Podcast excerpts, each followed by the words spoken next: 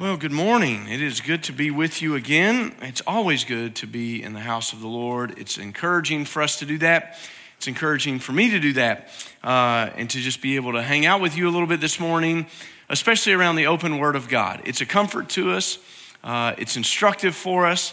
Uh, and as we're going to see in just a little bit, I think one of the things that is so important about what we're learning and what we're beginning to understand from the scripture is that as we internalize the Word of God and we kind of dive deep into things like doctrine, you say, well, I, you know, I don't know that doctrine's that important, but it is because it grounds you in the truth. And boy, that's important these days, isn't it?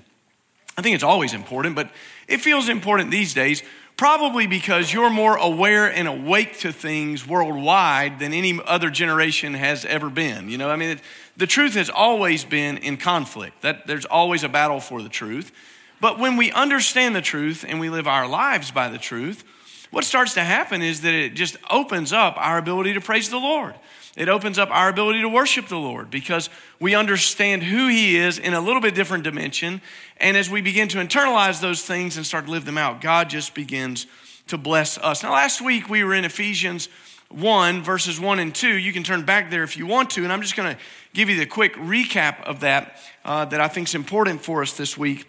Uh, you know, we talked about what it meant to be faithful, we talked about what it meant to be saints, the holy ones, and we talked about what it meant to be believers, those who continue to believe. And, and this week we're going to be talking about some of those spiritual blessings, and this is really kind of an overview of a, a lot of verses that we're going to look at in the coming weeks. But we're going to be in one verse only today, and it's Ephesians chapter 1, verse 3. And we'll kind of take the, the, the 30,000 foot view of the following verses. But it's really talking about, in the beginning of this letter to the church at Ephesus, this idea of God being blessed and God blessing us with blessings. It's a funny construction. Bless God who blesses us with blessings. Now, you may remember from a couple of years ago that we studied the Gospel of Matthew, and we spent a lot of time in a sermon series we called hashtag the blessed life uh, as we went through the blessings of the Beatitudes. Now, it's an important distinction for us to make that those are two actually different words than, than what, or there's two different words, one in Ephesians, one in Matthew. They're the same for us, equivalent in English, but they are very different. In Matthew, when we talked about blessed, we were talking about happy. Happy is he who mourns, right? He shall be comforted. That, that's kind of that, that literal translation. Blessed are those who mourn. Happy is he who mourns. And we were talking about how the world kind of throws these uh, things up on their Facebook, uh, you know, feeds or, or their Instagram stories or whatnot, you know, hashtag blessed. And, and it's, you know, blessed, it was sunny today. Blessed, I got to eat a steak dinner today. We are talking about that's, that's not the happiness that Jesus is talking about for our lives. Well, today we're looking at something that's a little bit different, and we kind of need to understand that because I think when we talk about blessings, for most of us, we would think about, you know, man, the person who won the billion dollar jackpot, they are blessed. Wow. Blessed. Had some money in their pocket. I like money. I don't know about you, I like money in my pocket. I mean, I like it a lot better than not having money in my pocket. How about you? Nobody, y'all are so spiritual. No, we don't. We don't like money at all, you liars. Golly, it's unbelievable, you know? But here's the question you win a billion dollars, are you happier? No. If you were miserable before you had a billion dollars, you're just as miserable after having a billion dollars. You can just kind of medicate it out with buying some things. When you talk about blessings, are you talking about health or family or job or sports or vacations or the weather or whatever, I mean, whatever it is, is that kind of the blessings that fill your life? Well, you remember that Jesus talked about this in Matthew chapter 5 and verse 45. I'm going to put it on the screen just as a reminder. Happy birthday, Bailey. It's today, isn't it? Yeah, I just saw it. Just, I just kind of, you know, these masks, they mess with me, you know. Sorry about that. It's just kind of one of those things. But I want you to see this. Throw it up on the screen, guys. For he causes his sun to rise on the evil and the good and sends rain on the righteous and the unrighteous. Now, when Jesus was talking about that, he's giving us this big idea that there are certain blessings that come to your life and to my life, and everybody gets it. They're not, they're not special because we're believers. That's not how it is, right? I mean, if, if the sun rises on me and the sun rises on somebody that's wicked, they, they got a blessing too, didn't they? And, and you may remember that we talked about some of those years and years ago. You may have heard my father use this term through his tenure as your pastor here. He said, Those are the blessings of common grace. Where I lived in Virginia for many years, I'd, I'd, never heard this expression, but it was one that was used often. And if they described you as this kind of person, it was not a compliment. That's a common person. You are common. That's a common way of doing things. What, what do they mean by that, right? That's the lowest kind of, kind of thing that anybody could be, right? Anybody can be that. You need to raise yourself up a little bit. And, and when we talk about what common grace would be, we see these things and we see that everybody gets it. You know, I mean, un, un, unrighteous people get health, unrighteous people get, get financial blessings sometimes. Un, I mean, you know, unrighteous people get some of these things too that we so often think of as blessings. And yet, Paul's going to say to us today that our greatest blessings, our true great blessings, probably aren't common to the world. They're probably not common to the world because they exist for us in the spiritual realm, not in the earthly realm. And as he talks about that, it's important for us to see that. Now, I, I like the common blessings. I mean, they're good things. You know, I mean, I, I, I, like having good health. I like it when the weather is right, when I need it to be right. You know, I mean, I know that we need rain, but if it could not rain when I don't want it to rain, that's a good thing, right? I mean, that, that kind of thing. But that's not what he's talking about. Now, there's a, there's a thing in the scripture that, that believers have dealt with this and they struggle with this. Why do, do, do people who are evil get blessed? Proverbs talks about it. The psalmist talks about it. You remember Psalm, uh, I think it's uh, 37 and 73 talk about these and kind of this juxtaposed thing of like, I'm struggling to watch evil people prosper. They're getting the common blessings. But for us, it's different. So let's look at this in Ephesians chapter 1 and verse 3. And we'll kind of see that God has something bigger for us better for us than maybe we could possibly have imagined. Let's read it together. Blessed is God and the Father of our Lord Jesus Christ, who has blessed us with every spiritual blessing in the heavens in Christ. Now, if we were to keep reading in the original language, what you would see, and every time every you have a seminary student that goes to, to Greek class, one of the things that they do is they point out this passage of scripture because it's unusual in all the scriptures. Because for the next, uh, basically, I mean, 11 verses, all the way down to verse 14, in the original language, it's one sentence. No periods. It's, it's one just like, if you're an English, Shannon's an English teacher, it's a terrible run on sentence, right? It's just like, it's going and going and going and going. But he's expressing one thought to us, and this is the kickoff. So, so when we read verse three, what we're seeing is kind of that 30,000 foot view and then he's going to start explaining it. And I want you to see this with me because it's all tied together. Now, as we talked about this, the difference is in Matthew 5, blessed is happy. Here it's talking about worthy of commendation. So, blessed is God the Father. He's worthy of our praise, He's worthy of us commending who He is. By the way, that's a testimony when you do that. When you go out into the world and you bless the Lord, oh my soul, and all that is within me, that's giving commendation to the Lord for who He is, what He has done. That's praise in our lives. And so, as He talks about that, He says there's something for us to do. We start by blessing God the Father, and then He talks about the Lord Jesus Christ. And, and He says, why here? So, we bless Him, and He says, because He's acted kindly towards us. Look at this. He says, we have been blessed. Well, that's we have been acted with favor. God has given us this kind favor that He has bestowed upon us, and He's given it to us. You might even say, provided us benefits. That's a good thing, isn't it? If we were going to talk about your greatest blessings, we might say, well, how do your greatest blessings benefit you? What are the greatest blessings in your life? How does that benefit you? How does that help you? Well, we're going to see that. We're going to see that, that God has done something in Jesus Christ that's amazing that we can't separate from. Now, do you remember that when we went through a little book here called Extreme Prayer? If you never grabbed that book, I believe if you go to the Next Steps desk, we have a copy of that for you. And we'd love for you to have that. It's free if you don't have one. And we learned how to pray using a method called active prayer. Do you remember that? Active was this acronym that stood for adoration. That was the first piece. That's how we start our prayers. Well, he's kind of doing that right here, isn't he? He's saying that God should be blessed because of what God has blessed us with. And then we kind of go through this confession, A C T, and then it's Thanksgiving. And that's what he's going to do. He's going to give you all the reasons in the world to thank God right here. This passage of scripture is going to be so rich for us. It's an example. So if you're kind of struggling to get your prayer life kicked off in the morning, uh, it may be because you're entering the most holy of holies and you're just entering. Remember, I talk to you about this all the time. Don't ever enter the holy of holies, right, with your laundry list of things for God to do. Hey, take care of this. Knock that out for me. That, that's not how it starts, right? Start with adoration.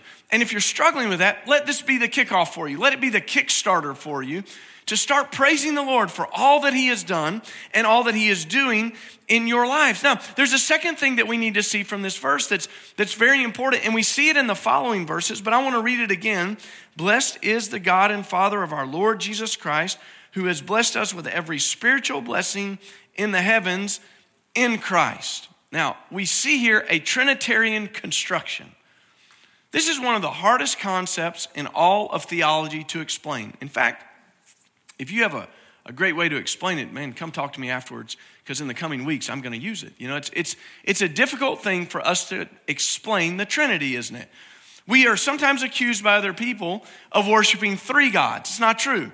Our God is one Father, Son, Holy Spirit. And all of the illustrations that we could kind of use start to break down just a little bit. You know, I could say that I'm a father to these two children and that's one dimension of my life. And I'm a husband to a wife, and that's the second dimension of my life.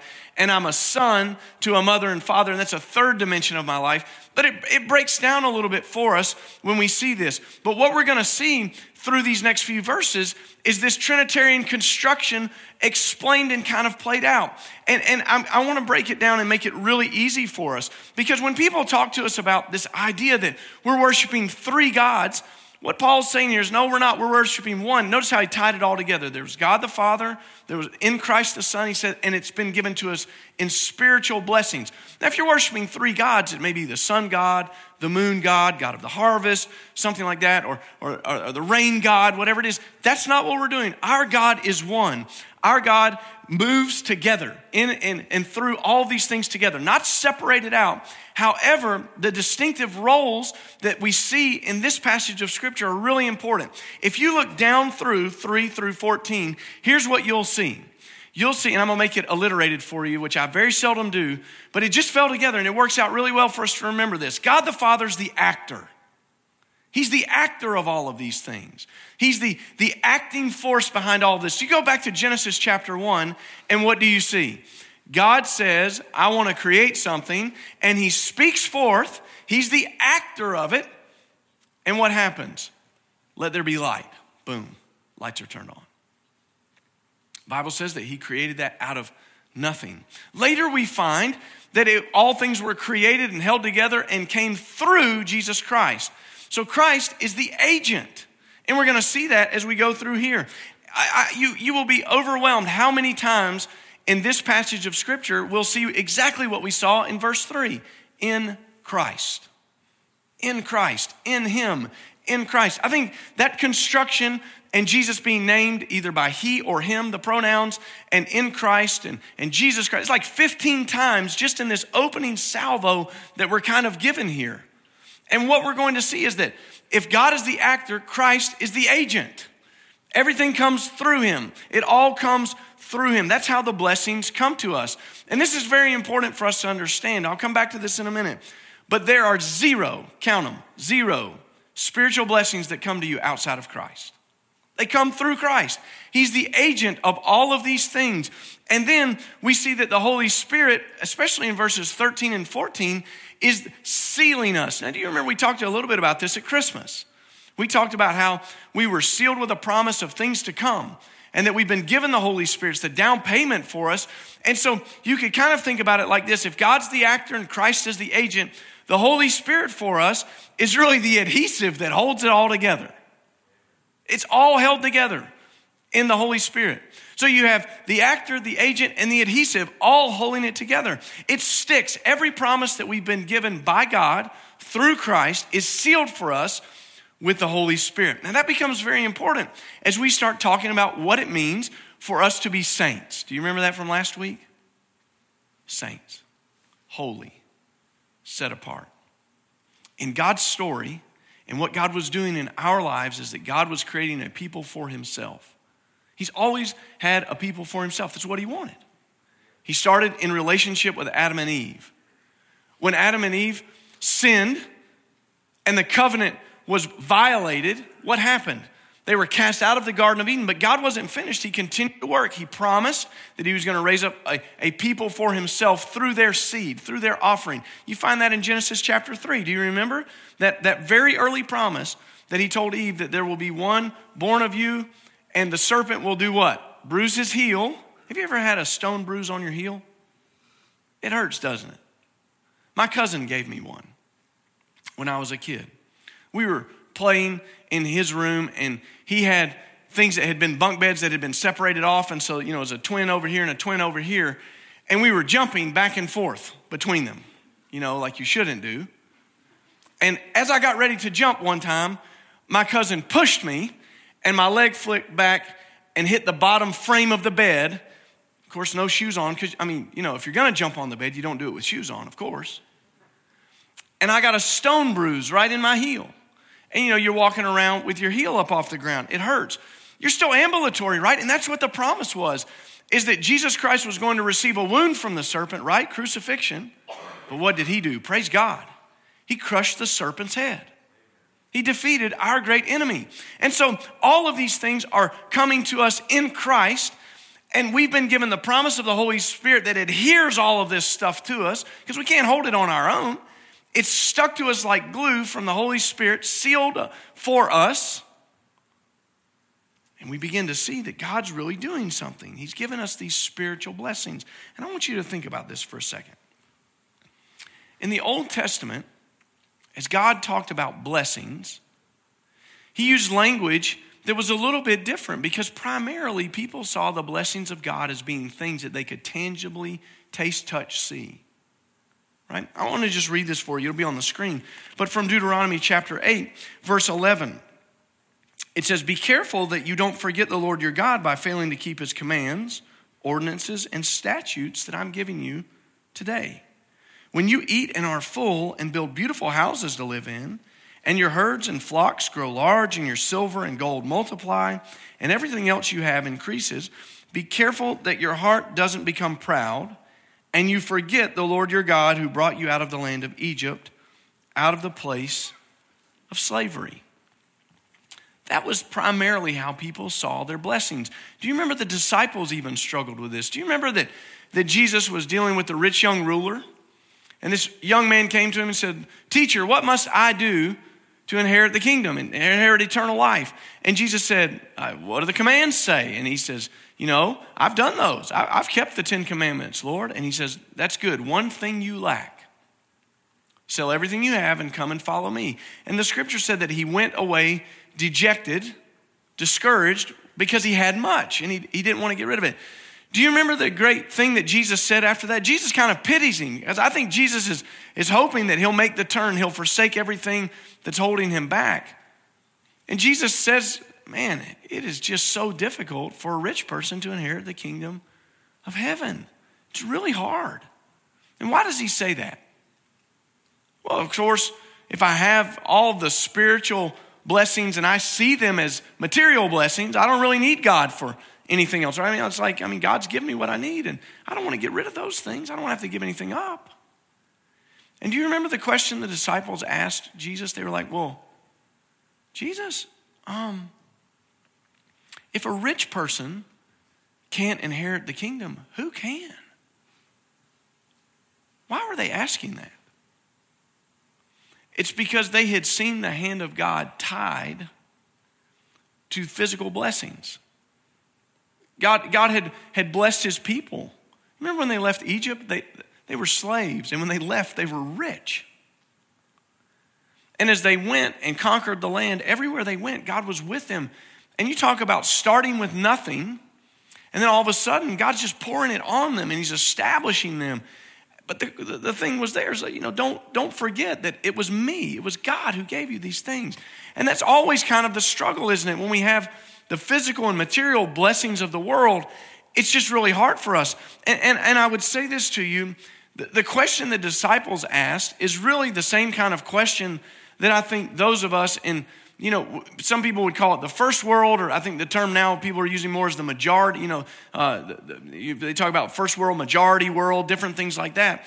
If you live in what's called the first world, where where blessings seem to flow in economies and from governments, it's very difficult to see that God has given us spiritual blessings and that they would ever outweigh getting a raise or being able to take a trip or being able to buy a home or whatever. But if you live in the majority world, the spiritual blessings that God offers are so real to you because there's no way for you to, to, to change your position in a way. We, we don't realize how wealthy we are in this nation. We have no concept of that. And, and listen, I, I don't say that to berate you about it. That's not, that's not the point. The reason, it, it, it's, it's kind of like this. When, when, when my family moved from East Tennessee to Nashville, Tennessee, the principal at our high school uh, told my parents when they showed up for uh, the school orientation, said, Your kids are going to come to school and they're going to come home and tell you that everybody drives a nicer car and they're driving luxury vehicles and these kind of things. And he said, It's true. They all drive nicer cars than I do. That's just what we see. Have you looked around lately? I mean, like, you, just don't see a bunch of clunkers everywhere. it's just, it's not what it is. It, it's what's around us. So we're conditioned to that. I, don't, I don't disparage us about that. It is what it is. But it is something for us to keep in mind and for us to constantly roll back, right? That our greatest blessings are not material blessings, they're spiritual blessings, and they reside in something that is already existing in our lives, that's salvation, and something that's yet to come, and that's salvation when it will be realized when we get to heaven and we're glorified. So the best is still yet to come. Now, the struggle is real for us on earth, and that's why Paul says that these blessings that God has given us are in the heavens, or in the heavenlies, your Bible may say, your translation may say. He says these spiritual blessings are found in the heavens in Christ. Now, I want you to think about that. Go back to active prayer with me for a second. A C T I V, vanquishing Satan. Do you remember that as we read through Greg's book on that and we talked about what it meant to pray against evil? I hope that you'll join us in just a few weeks, a couple of weeks now. We're going to be going through kind of our month long emphasis on renewal, right? We start that in February and we'll have a couple of speakers that will come in on Sunday nights and and they're going to teach us through the Lord's Prayer this year.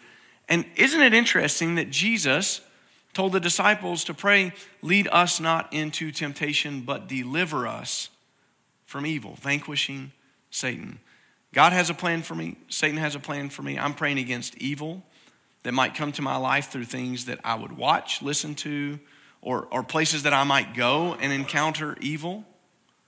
I'm, I'm praying against accidental evil you know, where someone else has made a, a, poor decision in their life and our lives intersect. And, you know, we talked about that before. Like it, it could be the drunk driver that, that, that hits me. You know, he made an accident, he maybe made an accidental choice, never imagining he was going to, to kill me or harm me. And, and, and the car hits and it, it happens. I'm praying against those things. We're praying protection over our church, over our families, asking God to do that.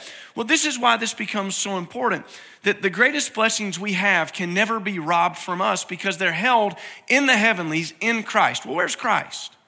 Seated at the right hand of the Father. Listen to this, and I quote It's important that we should understand this point of view. Heaven to us has come to mean a future state of perfect bliss. But to St. Paul's mind, in the heavenly sphere, the very same struggle is going on which vexes us on earth. Only with this difference there, Christ is already enthroned, and we, by representation, are enthroned with him. That's by J.A. Robinson. And as he talks about that, what is he saying? He's saying a lot of us are looking towards this idea that when heaven happens, it's going to be great. We're not going to have any more problems. And that's all good, and that is true. When we get to our eternal home, that will be true. But Christ sits enthroned at the right hand of the Father today. That's a reality for us today. That's not waiting for it to happen. That happened when he rose. We talk about that in Acts chapter 2 at the ascension. When Christ rises, he sits at the right hand of the Father. And Hebrews tells us the reason he sat at the right hand of the Father is because the work was finished. It's over, it's done. His part is done until the Father says it's time to go and bring him home. But while he's there, here are the things that we begin to see they're all kind of held together. They've all come through Christ, and they're all entrusted in Christ for us. And all these spiritual blessings are impossible for us without Christ. Did you notice it said every spiritual blessing in the heavens in Christ? That's important. You can't have any spiritual blessings without Christ. Now, you can't get them from coming here, they don't exist because I'm preaching. Uh, they don't exist if you come and say, Can you speak a blessing over me, Pastor? I can. I love doing it. But they make no sense, do they, if they're not in Christ? Because Christ was the agent that brought every good spiritual blessing to us. They all came through him. And I want you, if you just kind of scan down through here, here's what you're going to see in, in the coming verses. What we're going to see is that God the Father has elected us, He has adopted us. Christ has redeemed us. He's offered us forgiveness. He's given us an inheritance, and the Holy Spirit has unveiled the mystery to us that is, has approached in Christ, and He has sealed us for the time being and into the time to come. All that comes through Christ. Well, what difference does that make for you today? I like what Pastor Robinson said. The very same struggle goes on today, and it vexes us on earth, and it's happening in the spiritual realm as well. If you just turned over into chapter 6 for just a second and just looked at verse 12. For our struggle isn't against flesh and blood, but against the rulers, authorities, cosmic powers of darkness, against evil and spiritual forces where? In the heavens, in the heavenlies. This is real, folks. Now, I don't know how to say this without trying to make you scared of something. We don't have any reason to be scared of it because we're fighting a battle with all of the promises and all of the spiritual blessings given to us. But you know, there's a war going on today, and it's not between Republicans and Democrats. It's not between QAnon and Antifa. That, that's not the war that we're most concerned with. The war that we're concerned with is one that human eyes can't see. It's not nation against nation, it's not set up by borders, it's happening every day.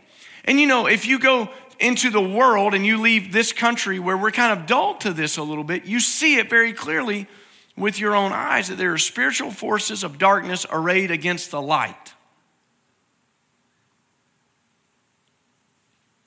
Now, I've said this to you before, but it requires discernment. You know, the other day, I had to take a vehicle and I needed some work done to it. And one of the things that happened is that they called me and said that the battery was shot. I needed to buy a battery. That could be one of two things, couldn't it? It could be that that was the demonic forces of hell aligning itself against me, or it could be that I haven't changed the battery in five years. But it takes discernment to know, doesn't it? Because sometimes it's just that you haven't done what you needed to do, you know? Your car died and you needed to get the battery changed. And sometimes the cosmic forces of hell have arrayed against you to try to conspire against you from doing what God's called you to do in some way. And it may manifest itself in something that seems very, you know, normal to us. My battery's dead. I can't, I couldn't start the car today. And I'm supposed to be going to do prison ministry today. Huh. That's interesting. Worked just fine yesterday. Hmm. Could it be? It could be. But there's these things going on all around us, and yet for us, we were elected unto salvation to be holy. We have been adopted and given all the rights and privileges that are ours as sons and daughters of the King. Praise God for that. We have been redeemed out of the domain of darkness and called into the domain of light, and God has rescued us from that through Christ Jesus, who fought that cosmic battle for us and sits at the right hand of the Father just waiting. I mean, isn't that interesting? I imagine this. The, the spiritual forces of darkness array against the kingdom of heaven all the time, and Jesus isn't in the war room, he's sitting at the right hand of the Father. Why? The battle's won. It's taking place, but the battle is won. The outcome is sure. The victory is ours. It cannot be snatched from us. It, it, it, may look like we're about to be overwhelmed, but in the end, we know exactly what's going to happen. We're going to be snatched from the jaws of defeat right into victory, aren't we? It may look like we're losing, but it's not true. Because we have been adopted, we've been redeemed, we've been forgiven. Weren't you gr- grateful just to sing that the Lord's mercy is more just a minute ago and, and that He's placed our sin in, in a place, in a, in a sea that doesn't have a bottom, doesn't have a shore? His mercy is more for us. You have been forgiven. Won't you live like it? Won't you quit living like you've got this weight on your shoulders of all the things that you've done in the past and, and God could never love you, He could never forgive you, God could never work in your life, He could never use you? That's, none of that is true. All of this has been sealed for us by the Holy Spirit who's unveiled this mystery to us. And as we begin to understand it, we start to realize that we have an inheritance. We've been given a down payment of it now, but we're going to get it soon. And that we've been sealed with the Spirit from now until eternity. And nothing, height nor depth, principality, darkness, life or death, none of it, sickness, health, none of it can separate us from the love of God, which is ours in Christ Jesus. See, that's what it means when your blessings, your greatest blessings, are in the spiritual. Okay, so what does this mean? You get a raise at work tomorrow. I'm not going to say I was blessed. No, that's a blessing. It's not your greatest blessing. I hope you get a raise. That'll help you tithe more. See? Then we'll all be blessed. See how that works?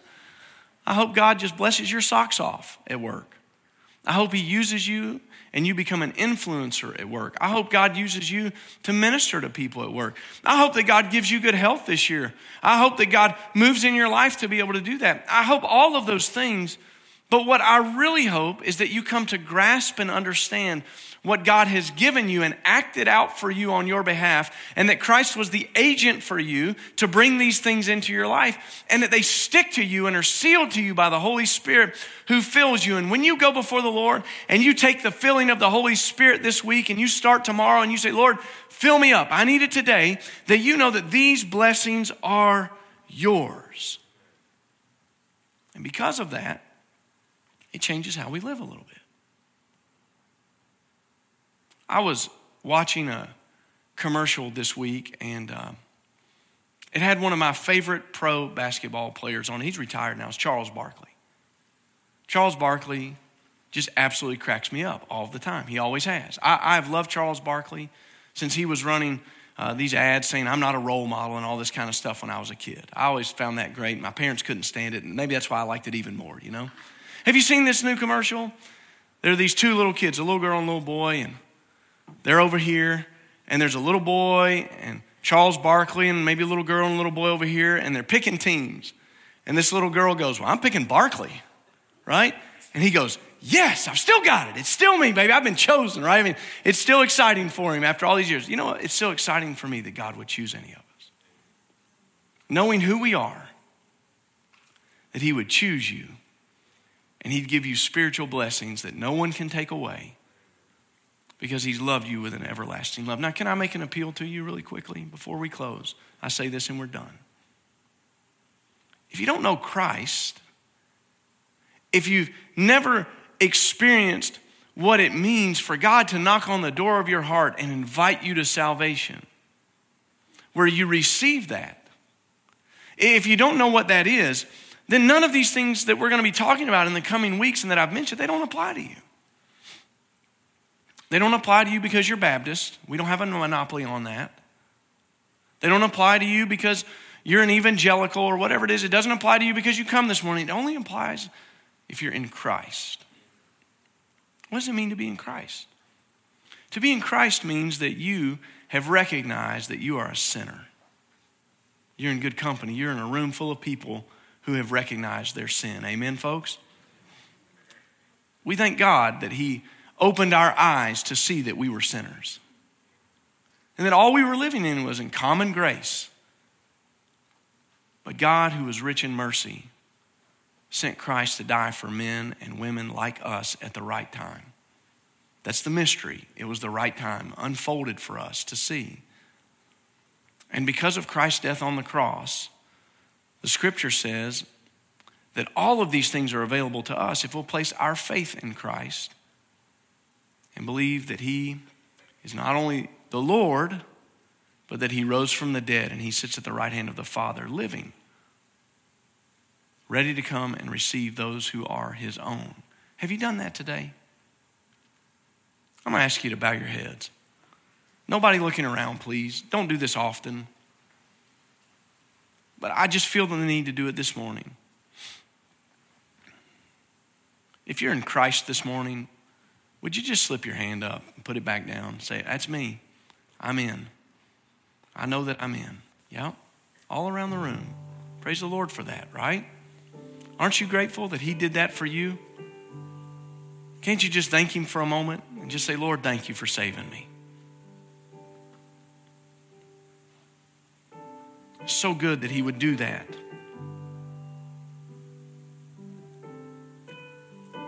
If you're not sure this morning, would you say, Pastor, just to be honest, I don't know if I'm in Christ. No one's looking around. I promise you, this is just between you and I and the Lord. Would you just slip your hand up really quickly and put it down? Say, I don't know. I'm not sure. I'm just uncertain. Anybody? Yeah? Amen.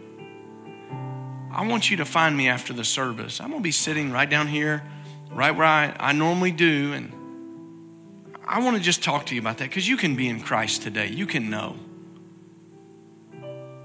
He has loved you perfectly and died in your place. Father, we come before you today and we thank you. So many of us raised our hands this morning because we are in Christ. We're not separated any longer. And we thank you that all of these blessings are ours. Father, Son, Holy Spirit, our God, three in one, we praise you. We commend you highly. We bless your name. And I pray for us, Father, that this week we'll realize that our greatest blessings aren't in the things we own or the accomplishments that we have in this earth, our family, our health, our work but our greatest blessings come from you through Christ, sealed by the Spirit. Holy Spirit, fill us, use us. In the coming weeks, I pray that you would illuminate our eyes to the Scripture. Help me, Lord, to be able to speak words of truth that are understandable for us. Reveal the mysteries to us, Lord. Let us see what's happening all around the world today, not just through the lens of what's happening in our city, our state, our country, but what's happening in the heavenlies, that there's a war going on. And those things that would vex us today here on earth, they're being fought over, but the battle's won. Lord Jesus, come quickly. We pray your return. We ask you to come back and make all things new. Vanquish evil from us. We pray against evil over our congregation, in our lives, for our families, for our loved ones. We pray that you would keep us from walking into evil, that you would keep us from participating in evil, that you would keep evil people from us. And we ask this all in the name of Jesus, by the Spirit, through the Son. Amen.